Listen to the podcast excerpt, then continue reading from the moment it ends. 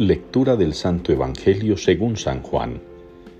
En aquel tiempo el gentío dijo a Jesús: ¿Y qué signo haces tú para que veamos y creamos en ti? ¿Cuál es tu obra? Nuestros padres comieron el maná en el desierto, como está escrito: pan del cielo les dio a comer.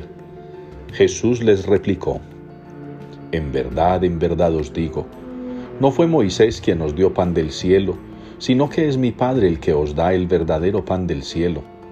Porque el pan de Dios es el que baja del cielo y da vida al mundo.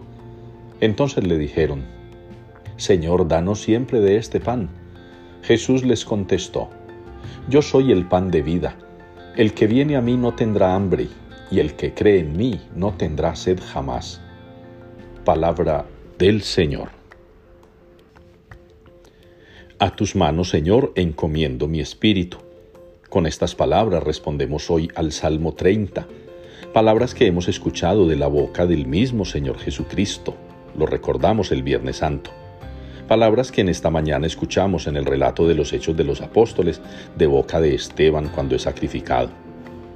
Palabras que bien pudiéramos nosotros también repetirle constantemente al Señor, que le encomendamos nuestra alma, nuestro espíritu. Pero se hace necesario alimentarnos de Cristo para poder llevar esas palabras en nuestro interior. Podemos nosotros decirle al Señor de todo corazón que le encomendamos nuestro espíritu y nuestra alma, pero que necesitamos alimentarnos de Él.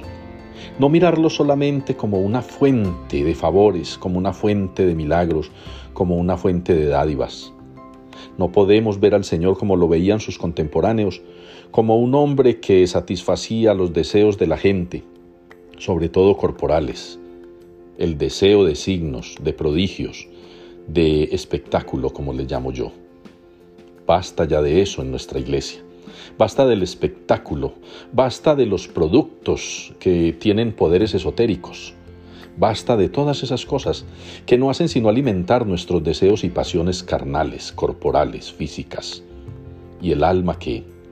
¿Y el espíritu qué? Si queremos tener un espíritu para encomendarlo al Señor, hemos de alimentarlo.